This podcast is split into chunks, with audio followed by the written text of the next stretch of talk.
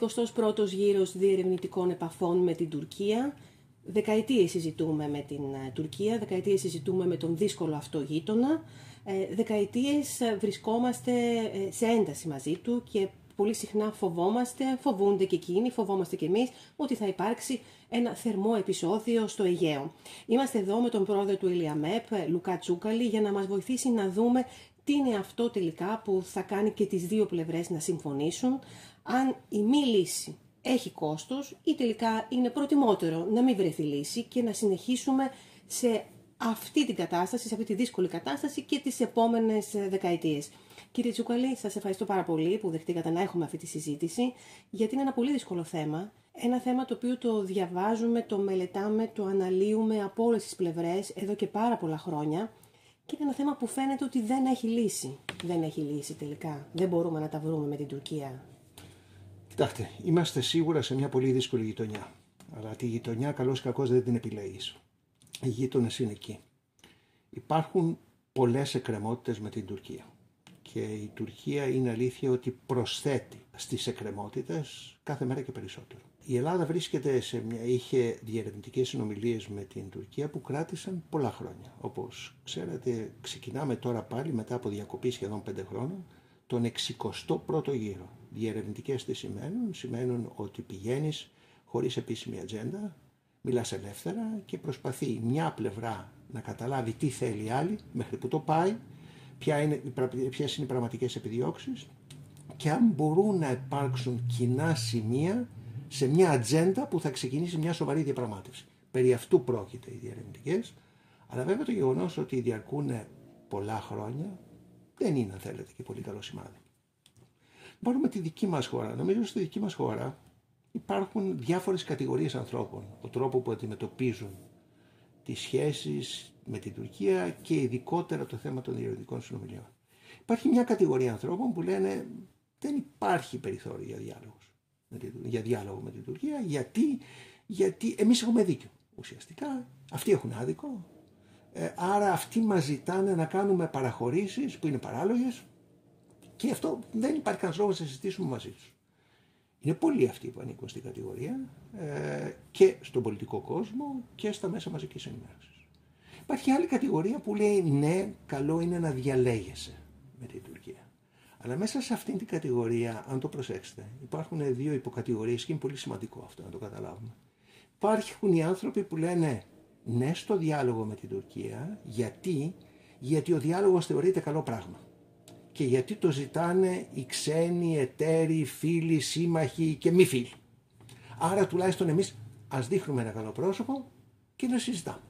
Αλλά ούτε βιαζόμαστε να λύσουμε τα θέματα, διότι ξέρουμε ότι για να λύσουμε τα θέματα θα πρέπει να υπάρξει κάποιος συμβιβασμός, πιθανό να μην έχουμε σε όλα 100% δίκιο και οι συμβιβασμοί κοστίζουν.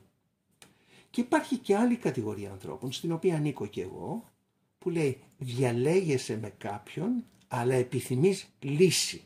Δεν πηγαίνεις εκεί για να μιλάς εφόρου ζωής χωρίς να καταλήγεις πουθενά, διότι και η μη λύση έχει ένα τεράστιο κόστος.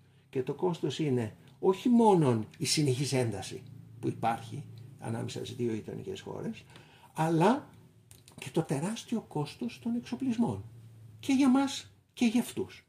Άρα εκεί πρέπει, είναι Πολύ δύσκολη όμως η επιλογή που θα κάνεις. Δηλαδή να καταλάβεις τι θεωρείς ότι μπορεί να αποτελέσει αντικείμενο έντιμου συμβιβασμού και τι θεωρείς ότι είναι πράγμα αδιαπραγμάτευτο. Υπάρχουν θέματα που οι Τούρκοι θέτουν στο τραπέζι και έχουν κάποιο λόγο να τα θέτουν. Αν υπάρχουν, να δούμε αν μπορούμε να βρούμε λύση. Αν όμως πιστεύουμε ότι σε όλα έχουν δίκιο, έχουν δίκιο εμείς, τότε δεν συζητάς. Και να σας ομολογήσω και μια αμαρτία μου. Ποτέ στη ζωή μου δεν άντεχα τους ανθρώπους που πιστεύουν ότι για όλα φταίνε οι άλλοι και αυτοί έχουν πάντα δίκιο. Αυτοί οι άνθρωποι με εκνευρίζουν πάρα πολύ. Γενικά στην Ελλάδα το έχουμε λίγο αυτό, να θεωρούμε ότι αδικούμαστε ή ότι οι άλλοι πάνε να μας αδικήσουν. Κύριε Τσούκαλη, τώρα όμως βρισκόμαστε αντιμέτωποι και με μια ακόμη πιο δύσκολη Τουρκία και με ένα διαφορετικό ρετζέπτα Ταγί Περντογάν από αυτόν που ήταν το 2000 όταν είχε στρέψει το βλέμμα του προς την Ευρωπαϊκή Ένωση, όταν ήθελε μια ευρωπαϊκή προοπτική για τη χώρα του. Ε, εκτιμάται ότι τώρα είναι ειλικρινή στην πρόθεσή του να συζητήσει ε, με την Ελλάδα ή σύρθηκε στο τραπέζι των διερευνητικών και υπό τον φόβο των κυρώσεων από την Ευρωπαϊκή Ένωση και εξαιτίας των κυρώσεων που επέβαλε ήδη, επέβαλαν ήδη οι Ηνωμένες Πολιτείες και επειδή έχασε τον Ντόναλτ Τραμπ, διαφορετικός ο Τζο Μπάιντεν στο Λευκό Οίκο. Σίγουρα η Τουρκία το 2021 δεν είναι η Τουρκία του 2016, πόσο μάλλον η Τουρκία του 2004. Και νομίζω ότι η μεγάλη ευκαιρία που χάθηκε για την Ελλάδα για να υπάρξει μια σοβαρή διαπραγμάτευση με την Τουρκία που θα οδηγούσε στη Χάγη ήταν το 2003 όταν είχαμε συνδέσει την επίλυση των ελληνοτουρκικών διαφορών με την προοπτική της ένταξης της Τουρκίας και είχαν αποδεχθεί οι Τούρκοι ότι η κατάληξη θα είναι Χάγη. Αυτή η Τουρκία σήμερα είναι διαφορετική. Το εννοεί ο πρόεδρος της Τουρκίας τον διάλογο σοβαρά ή όχι δεν το ξέρω. Τα μηνύματα που έρχονται από την Άγκυρα είναι αντιφατικά και νομίζω ότι είναι και εσκεμμένα αντιφατικά. Είναι μια στο καρφί και μια στο πέταλο. Και επίσης είναι νομίζω στοιχείο, συστατικό στοιχείο της τουρκικής διπλωματίας σήμερα η μη προβλεψιμότητα. Όλα αυτά πρέπει να τα λάβουμε υπόψη μας. Τι σημαίνει όμως αυτό για μας; Σημαίνει ότι εφόσον δεν υπάρχουν τα τουρκικά σκάφη να πηγαίνουν σε αφισβητούμενες περιοχές ή σε μη αφισβητούμενες περιοχές, εφόσον οι προκλήσεις πέφτουν, είμαι διατεθειμένος να συζητήσω και να δοκιμάσω, να δω στην πράξη το εννοεί ή δεν το εννοεί. Δεν το ξέρω, δεν μπορώ να σας το εγγυηθώ ότι ο Ερντογάν θέλει μια ειρηνική λύση και έναν έντιμο συμβιβασμό, αλλά εγώ έχω κάθε λόγο να δοκιμάσω την πρότασή του για μια σοβαρή συζήτηση. Δεν χάνουμε τίποτα να δοκιμάζουμε τις προθέσεις του άλλου. Δεν πρέπει να έχουμε μια φοβική αντιμετώπιση της εξωτερικής πολιτικής. Έχουμε ένα πολύ δύσκολο γείτονα, μας καλεί όλος ο κόσμος να συζητήσουμε, μαζί του θα συζητήσουμε πράγματα που θεωρούμε ότι είναι συζητήσιμα. Πράγματα τα οποία ξεπερνάνε τις κόκκινες γραμμές τις δικές μας, δεν πρόκειται να συζητήσουμε. Και νομίζω ότι μπορούμε να έχουμε και εμπιστοσύνη στους Έλληνες διπλωμάτες ότι μπορούν να χειριστούν με σοβαρότητα και ικανότητα μια τέτοια δύσκολη συζήτηση. Τώρα ο Ρετζέπη Ταχύ Περτογάν αποφάσισε ξαφνικά για την δική του απόφαση να γίνουν οι διερευνητικές στην Κωνσταντινούπολη στον Τορμά Μπαχτσέ. Είναι εκεί που έχει το δικό του γραφείο όταν είναι στην Κωνσταντινούπολη, ήταν και το πρωθυπουργικό γραφείο εκεί, και να έχει το δεξί του χέρι στις διαπραγματεύσεις, τον ε, κύριο Καλίν. Το βλέπετε θετικά, αυτό είναι ένα θετικό σημάδι. Σίγουρα είναι ένα σημάδι που λέει ότι εγώ, ο πρόεδρος της Τουρκίας, ε, ε, δίνω ιδιαίτερη σημασία σε αυτές τις διερευνητικές. Γι' αυτό και σας κουβαλάω στο Προεδρικό Παλάτι και στέλνω και το δεξί μου χέρι που δεν ήταν μέσα στο πρόγραμμα. Το εννοεί και πάλι η απάντησή μου είναι δεν το ξέρω. Αλλά τουλάχιστον σε αυτή τη φάση δείχνει ότι παίρνει πάρα πολύ σοβαρά τις διερευνητικές. Και βλέπουμε.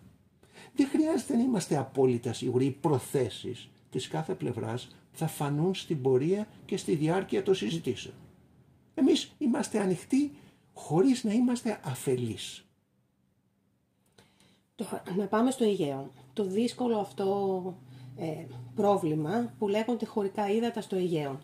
Μπορούμε να προχωρήσουμε σε άλλες συζητήσεις χωρίς να τεθεί και το ζήτημα των χωρικών υδάτων; Μπορεί να υπάρξει, να λυθεί το θέμα της υφαλοκρηπίδας ΑΟΣ χωρίς να τεθούν να τεθεί το πολύ δύσκολο ζήτημα αυτό. Ε, ε, το Διεθνές Δίκαιο, στο οποίο πρωτοστάτησε και η Ελλάδα τη δεκαετία του 1980, είναι σαφές, λέει ότι μιλάει για τα 12 μίλια. Επίσης με μεγάλη σαφήνεια όμως λέει ότι όταν υπάρχει πρόβλημα με το γείτονα πρέπει να τα βρεις με το γείτονα και να προσφύγεις στο δικαστήριο της Χάγης. Αυτό δηλαδή που η Ελλάδα κάνει με την Αλβανία. Εκεί καταλήξαμε με την Αλβανία και έχουμε προσφύγει συμφωνήσαμε να πάμε για να λυθούν οι διαφορές μας στο δικαστήριο της Χάγης. Γιατί αυτό θεωρείται τόσο δύσκολο για εμάς να το κάνουμε και με την Τουρκία. Εδώ φτάσαμε στο καυτό, στο καυτό θέμα. Στις διερευνητικές και γενικότερα η Ελλάδα λέει ότι υπάρχουν, υπάρχει μόνο ένα θέμα για συζήτηση που είναι το πώς μοιράζουμε τις θαλάσσιες ζώνες. και οι περισσότεροι αντιλαμβάνονται αυτό πώς θα μοιράσουμε την υφαλοκρηπίδα και την ΑΟΣ που μας αναγκάζει το διεθνές δίκαιο να το κάνουμε. Εδώ δεν είναι καλή μας διάθεση. Το διεθνές δίκαιο λέει ότι όταν η ΑΟΣ και η υφαλοκρηπίδα της μιας χώρας αλληλοεπικαλύπτεται με την άλλη της απέναντι, πρέπει να τα βρεις. Ή θα τα βρεις με διαπραγματεύσεις και αν δεν τα βρεις με διαπραγματεύσεις, καταλήγεις στο Διεθνές Δικαστήριο. Άρα δεν κάνουμε καμία παραχώρηση στο να συζητάμε ΑΟΣ και υφαλοκρηπίδα με την Τουρκία. Οι Τούρκοι βέβαια λένε ότι δεν θέλουμε μόνο αυτά τα θέματα. Έχουμε και μια, ένα ολόκληρο κατάλογο από άλλα θέματα που θέλουμε να συζητήσουμε. Το κρίσιμο, το καυτό σημείο σε όλα αυτά είναι τα χωρικά ύδατα. Το διεθνές δίκαιο δίνει το δικαίωμα σε κάθε χώρα να επεκτείνει την αιγελίτιδα ζώνη της μέχρι 12 μίλια. Αυτό είναι δικαίωμα που το δίνει το διεθνές δίκαιο. Η Ελλάδα μέχρι σήμερα, όπως γνωρίζουμε όλοι, έχει 6 μίλια στο Αιγαίο. Είχε 6 μίλια παντού, τώρα άρχισε και επεκτείνει στα 12 μίλια τουλάχιστον από το Ιόνιο. Η Τουρκία έχει πάρει απόφαση η τουρκική εθνοσυνέλευση που λέει ότι αν η Ελλάδα επεκτείνει σε 12 μίλια στο Αιγαίο, αυτό είναι λόγος πολέμου. Δεν πρόκειται να το δεχθούμε. Γιατί είναι όλη αυτή η κουβέντα για τα χωρικά ύδατα; Αν η Ελλάδα επεκτείνει σε 12 μίλια τα χωρικά ύδατα σε όλα τα ελληνικά νησιά, στο Αιγαίο, τότε κάτι παραπάνω από το 70% του Αιγαίου μετατρέπεται σε ελληνική θάλασσα. Το οποίο σημαίνει σε όλο αυτό το κομμάτι του Αιγαίου, για να περνάει πλοίο, θα χρειάζεται ουσιαστικά άδεια από τις ελληνικές αρχές. Και η αυλαβής διέλευση δεν αρκεί. Ε, σε αυτό προφανώς αντιτίθενται οι Τούρκοι, διότι λένε ότι εμείς έχουμε μια μεγάλη ακτογραμμή στη Μικρασία και εσείς τι μας λέτε, μας λέτε ότι αν επεκτείνετε στα 12 μίλια δεν θα μπορούν τα τουρκικά πλοία να βγαίνουν έξω. Θα πρέπει να ζητάνε άδεια από την Ελλάδα για να βγουν στη θάλασσα. Αλλά δεν είναι μόνο η Τουρκία. Είναι όλες οι μεγάλες χώρες που χρησιμοποιούν το Βόσπορο και το Αιγαίο για τη διέλευση των δικών τους πλοίων. Άρα τα 12 μίλια τα ελληνικά στο Αιγαίο δημιουργούν ένα σοβαρό πρόβλημα. Τώρα, εμείς δεν έχουμε κανένα λόγο να βγούμε από την αρχή και να πούμε τι είμαστε διατεθειμένοι να παραχωρήσουμε. Διότι αυτό είναι αντικείμενο διαπραγμάτευσης. Μπορεί να θέλουμε να παραχωρήσουμε κάτι εφόσον και οι άλλοι μας παραχωρήσουν κάτι άλλο. Αλλά αυτό που θέλω να κάνω σαφές είναι ότι δεν μπορούμε να οχυρωνόμαστε πίσω από το νομικό δικαίωμα των 12 μιλίων, διότι αυτό δεν είναι εφικτή και αν θέλετε και, ρεαλιστική λύση. Δεν μπορεί η Ελλάδα να μετατρέψει το Αιγαίο σε θάλασσα ελληνική.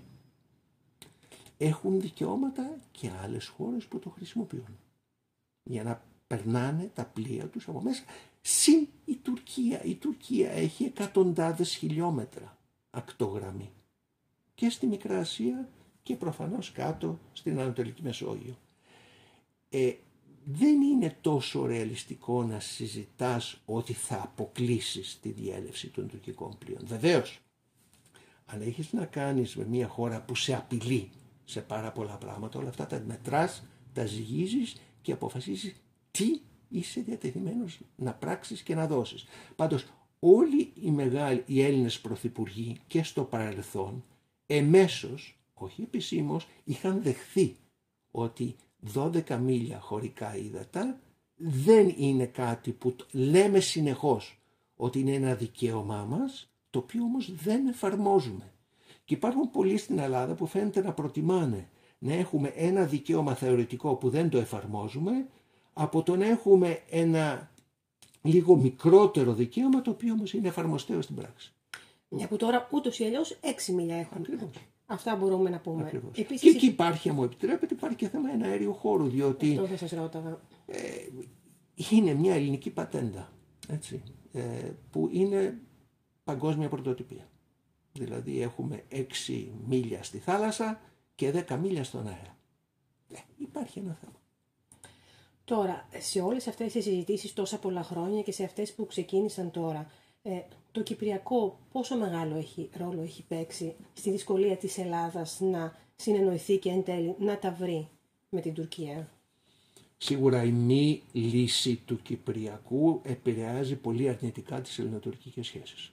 Παρόλο που συνήθως η τάση είναι να διαχωρίζονται τα δύο πράγματα. Διότι η Κυπριακή Δημοκρατία είναι μια ανεξάρτητη κυρίαρχη χώρα η οποία συζητάει την ελληνοκυπριακή πλευρά και το τουρκοκυπριακό κομμάτι συζητάνε για λύση του Κυπριακού. Αλλά δεν υπάρχει καμία αμφιβολία ότι αν λυνόταν το Κυπριακό θα επηρέαζε πολύ θετικά και θα βοηθούσε πολύ στη βελτίωση των ελληνοτουρκικών σχέσεων. Αλλά αυτό δεν είναι κάτι που εξαρτάται από εμάς. Η Ευρωπαϊκή Ένωση, ποιος είναι ο ρόλος της Ευρωπαϊκής Ένωσης σε σχέση με την Τουρκία; Εμείς πολύ συχνά και πολύ σωστά ενδεχομένως ε, απευθυνόμαστε στην Ευρωπαϊκή Ένωση, είμαστε μέλος της Ευρωπαϊκής Ένωσης. Ε, κάποιες φορές φαίνεται ότι η Ευρωπαϊκή Ένωση όμως έχει μια διαφορετική ατζέντα από αυτή που θεωρούμε εμείς ότι θα έπρεπε να έχει. Είδαμε ότι και στο ζήτημα των κυρώσεων ε, ήταν λίγο διστακτική για να επιβληθούν κυρώσεις και τι είδους κυρώσεις θα μπορούσαν να επιβληθούν απέναντι στην Τουρκία. Ποιος είναι ο ρόλος ουσιαστικά της Ευρωπαϊκής Ένωσης στο θέμα αυτό; Και επίσης πιστεύετε τελικά ότι οι κυρώσεις είναι χρήσιμες; Θέλω να πω ότι και οι Ηνωμένες Πολιτείες στο Ιράν έχουν επιβάλει εδώ και πάρα πολλά χρόνια ε, κυρώσεις φοβερές και δεν έχει υπάρξει καμία αλλαγή. Δεν έχει υποχωρήσει δηλαδή η Τεχεράνη. Ε, δεν είναι το ίδιο, αλλά παρόλα αυτά βλέπουμε ότι οι κυρώσεις γενικά όπου έχουν επιβληθεί δεν έχουν λειτουργήσει. Θα ξεκινήσω με τα καλά νέα πριν πω τα κακά νέα. Τα καλά νέα είναι ότι η διαπραγματευτική δύναμη της Ελλάδας ενισχύεται πολύ από τη συμμετοχή στην Ευρωπαϊκή Ένωση. Δηλαδή φανταστείτε να ήμασταν στη γειτονιά που είμαστε και που δεν θα αλλάξει και να μην είμαστε μέλη της Ευρωπαϊκής Ένωσης. Και να αντιμετωπίζουμε την τουρκική πρόκληση σήμερα χωρίς τη στήριξη των χωρών της Ευρωπαϊκής Ένωσης. Εντάξει. Αυτό αν θέλετε είναι το θετικό κομμάτι, το οποίο όμως είναι πολύ μεγάλο. Ποιο είναι το κακό νέο; Το κακό νέο είναι ότι η συμμετοχή σου στην Ευρωπαϊκή Ένωση ενισχύει σίγουρα την διαπραγματευτική σου δύναμη. Έχεις μια στήριξη, αλλά η στήριξη δεν είναι απόλυτη. Ακόμη λιγότερο απόλυτη είναι γιατί η Ευρωπαϊκή Ένωση δεν έχει μια ανεπτυγμένη κοινή εξωτερική πολιτική όπως έχει οικονομική πολιτική. Τι να το κάνουμε, έτσι είναι η Ευρωπαϊκή Ένωση ακόμα. Η, παραμένει ένας οικονομικός γίγαντας και λίγο μεγαλύτερο από πολιτικός νάνος. Δεν είναι ακόμα πολιτικός νάνος, αλλά είναι, έχει μεγαλώσει, άρα σίγουρα δεν έχει καμία σχέση με την οικονομική της ισχύ. Αυτή είναι η πραγματικότητα και με αυτή την πραγματικότητα πρέπει να λειτουργήσουν. Η Τουρκία είναι μια χώρα που έχει γεωστρατηγικό βάρος και οικονομικό βάρος. Η γεωγραφική της θέση, ο στρατός της, ε, το μέγεθος της οικονομίας της κάνουν την Τουρκία μια υπολογίσιμη χώρα για όλους τους άλλους. Άρα η όποια απόφαση πάρουν εναντίον της Τουρκίας τη ζυγίζουν γιατί και αυτοί όπως και εμείς έχουν εθνικά συμφέροντα. Και θέλετε να κάνω έξω μια παρένθεση και να σου πω κάτι προκλητικά. Όταν εμείς ζητάμε ουσιαστικά η Ευρώπη να υπερασπιστεί τα ευρωπαϊκά σύνορα που είναι και ελληνικά σύνορα. Το πω διαφορετικά, τα ελληνικά σύνορα που είναι και ευρωπαϊκά. Η Ελλάδα είναι διατεθειμένη, αν χρειαστεί, να στείλει στρατιώτες στην Εστονία για να υποστηρίξουν την εδαφική ακαιρεότητα της Εστονίας. Μπορείτε να το θέσετε αυτό ως ερώτημα στην ελληνική κοινή γνώμη και να δείτε ποια θα είναι η απάντηση. Αν εμείς έχουμε αμφιβολίες ή δισταγμούς για το κατά πόσο είμαστε διατημένοι να βοηθήσουμε άλλους Ευρωπαίους εταίρους μας, γιατί θεωρούμε τόσο αυτονόητο ή δεδομένο θα πρέπει και αυτοί να κάνουν το ίδιο για μας. Τώρα, κυρώσεις, για να απαντήσω ευθέως στο ερώτημά σας. Οι κυρώσεις είναι το έσχατο μέσο ή αν θέλει το έσχατο είναι ο πόλεμος. Πριν από τον πόλεμο είναι οι κυρώσεις. Οι Ευρωπαίοι υπήρξαν διστακτικοί στο θέμα των κυρώσεων, μας ενοχλεί εμάς, ναι, αλλά οι κυρώσεις αν θέλετε είναι και ένα αμφίσιμο που πρέπει να το ζυγίσεις πολύ καλά, διότι από τη στιγμή που προχωρήσεις σε ουσιαστικές κυρώσεις, κλείνεις και την πόρτα του διαλόγου. Και πρέπει να ζυγίσεις καλά. Εγώ θα έλεγα οι κυρώσεις πρέπει να επικρέμανται ως απειλή, αλλά προχωρώντας προς τα εκεί να εξαντλήσεις τις δυνατότητες του διαλόγου και να δείξεις και στους εταίρους σου στην Ευρώπη ότι τον εννοείς τον διάλογο. Πιστεύετε ότι η εκλογή του Τζο Μπάιντεν, η αλλαγή στο Λευκό Οίκο θα ωφελήσει την Ελλάδα σε σχέση με την Τουρκία. Πιστεύω πως ναι, διότι πρώτα απ' όλα γλιτώσαμε όλοι από το φαινόμενο Τραμπ. Ε, και αυτό είναι καλό για την ανθρωπότητα γενικώ.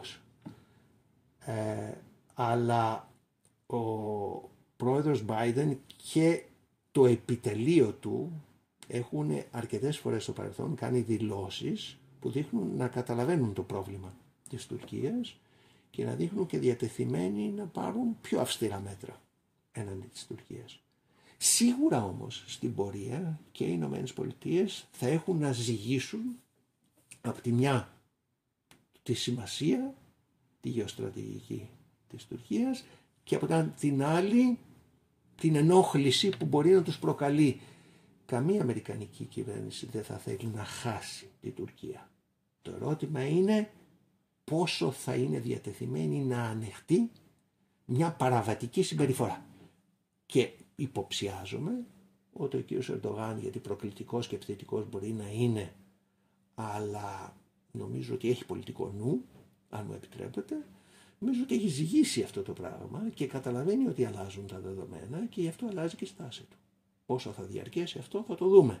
Αλλά αυτή η πολύ πιο φιλική, ε, συμβιβαστική διάθεση ε, και από τις δηλώσεις που προέρχονται από την Τουρκία δεν είναι τυχαία.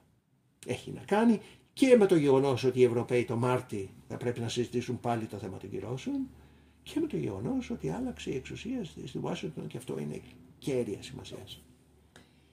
Ε, άκουσα, άκουσα σε μια συνέντευξή της σας πολύ πρόσφατα στον ε, Παύλο Τσίμα να λέτε ότι ε, οι επιλεκτικές διαρροές θα μπορούσαν να τορπιλήσουν ουσιαστικά τις ε, διερευνητικές. Ε, γιατί το πιστεύετε αυτό, θεωρείτε ότι αν αρχίσει... Είδαμε τώρα ότι όταν ολοκληρώθηκε αυτός ο πρώτος ε, γύρος δεν υπήρξαν διαρροές. Υπήρξαν πολύ λιτές ανακοινώσεις ε, και τίποτα άλλο. Ε, γιατί πιστεύετε ότι οι επιλεκτικές διαρροές θα μπορέσουν, θα, ουσιαστικά θα τορπιλήσουν όλη τη διαδικασία; Ε, θα πήγαινα παραπέρα, δεν θα έλεγα θα μπορούσαν, θα την τορπίλιζαν σίγουρα. Και αν θέλει κάποιος να τορπιλήσει τις διαρευνητικές θα αρχίσει να βγάζει μείγμα διαρροών και fake news. Γιατί, μην ξεχνάτε, οι διαρροές δεν θα είναι σίγουρα πάντα έγκυρες, έγκυρη πληροφόρηση. Θα είναι πασπαλισμένες με πολύ αέρα κοπανιστό και ψέμα. Λοιπόν, ε, γιατί είναι πολύ ευαίσθητη η συζήτηση αυτή. Λοιπόν, είναι πολύ ευαίσθητη και επειδή είναι ακριβώς off the record, χωρίς ατζέντα. Άμα εγώ βγω και αρχίσω και λέω ή αν παραδείγματος στην Ελλάδα βγουν και πούνε ότι το μόνο που θέλουν οι Τούρκοι, δεν το ξέρω τι θέλουν. Δεν είμαι παρόν στις συνομιλίες και δεν θέλω να μάθω. Έτσι.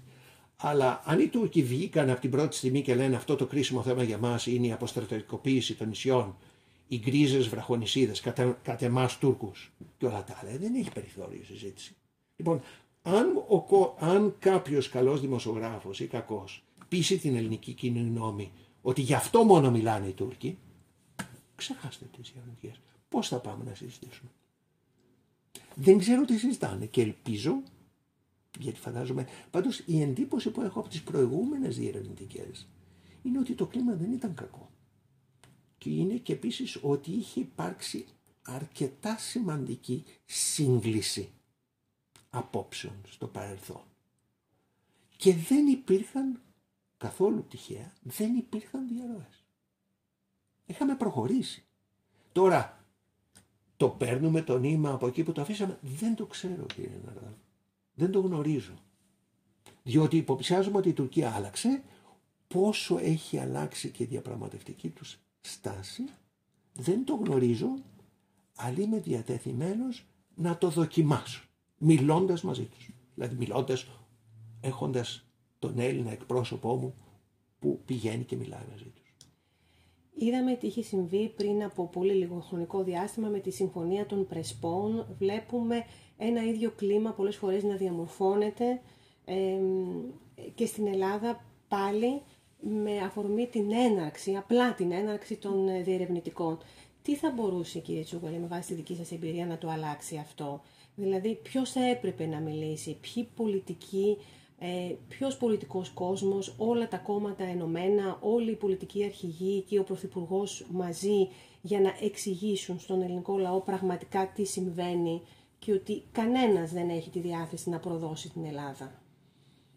Υπάρχει ένα όχι αμεληταίο κομμάτι δημοσιογράφων, πολιτικών και άλλων που ανήκουν στην πρώτη κατηγορία στην οποία αναφέρθηκα στην αρχή της συζήτησής μας. Δηλαδή είναι αυτοί οι οποίοι θεωρούν ότι η Ελλάδα έχει δίκιο στα πάντα, τα συμφέροντα της χώρας τα επιβουλεύονται οι πάντες γύρω μας, είμαστε περικυκλωμένοι από εχθρούς και δεν έχουμε να συζητήσουμε με κανέναν. Διότι εμείς ξέρουμε ότι έχουμε δίκιο. Ξέρουμε ότι έχουμε δίκιο, είχαμε δίκιο με την πρώην ακατονόμαστη που τώρα έγινε Βόρεια Μακεδονία, έχουμε δίκιο με την Αλβανία, έχουμε δίκιο με την Τουρκία, έχουμε δίκιο με τους πάντες. Αυτοί οι άνθρωποι δεν είναι μόνο ότι υπάρχει ένας ακραίος, αν θέλετε να το, το πω, εθνικισμός, αλλά κάνουν και μεγάλη φασαρία. Δηλαδή δεν νομίζω ότι είναι τόσο πολύ, αλλά κάνουν απίστευτη φασαρία. Λοιπόν, κάνοντας αυτή τη φασαρία υπάρχει ένα κομμάτι της κοινής μας νόμης που όντως πιστεύει ότι για όλα έχουμε εμείς δίκιο και ότι υπάρχουν διάφοροι στη χώρα που είναι έτοιμοι να προδώσουν. Αυτή η ρετσινιά του μειοδότη, του προδότη χρησιμοποιείται, ξέρετε, όχι τώρα μόνο, είναι στοιχείο της ελληνικής ιστορίας. Έτσι, το, είναι καραμέλα. Όποιος δεν σου αρέσει τον αποκαλείς προδότη ιδιαίτερα να ανήκει σε αυτή την κατηγορία.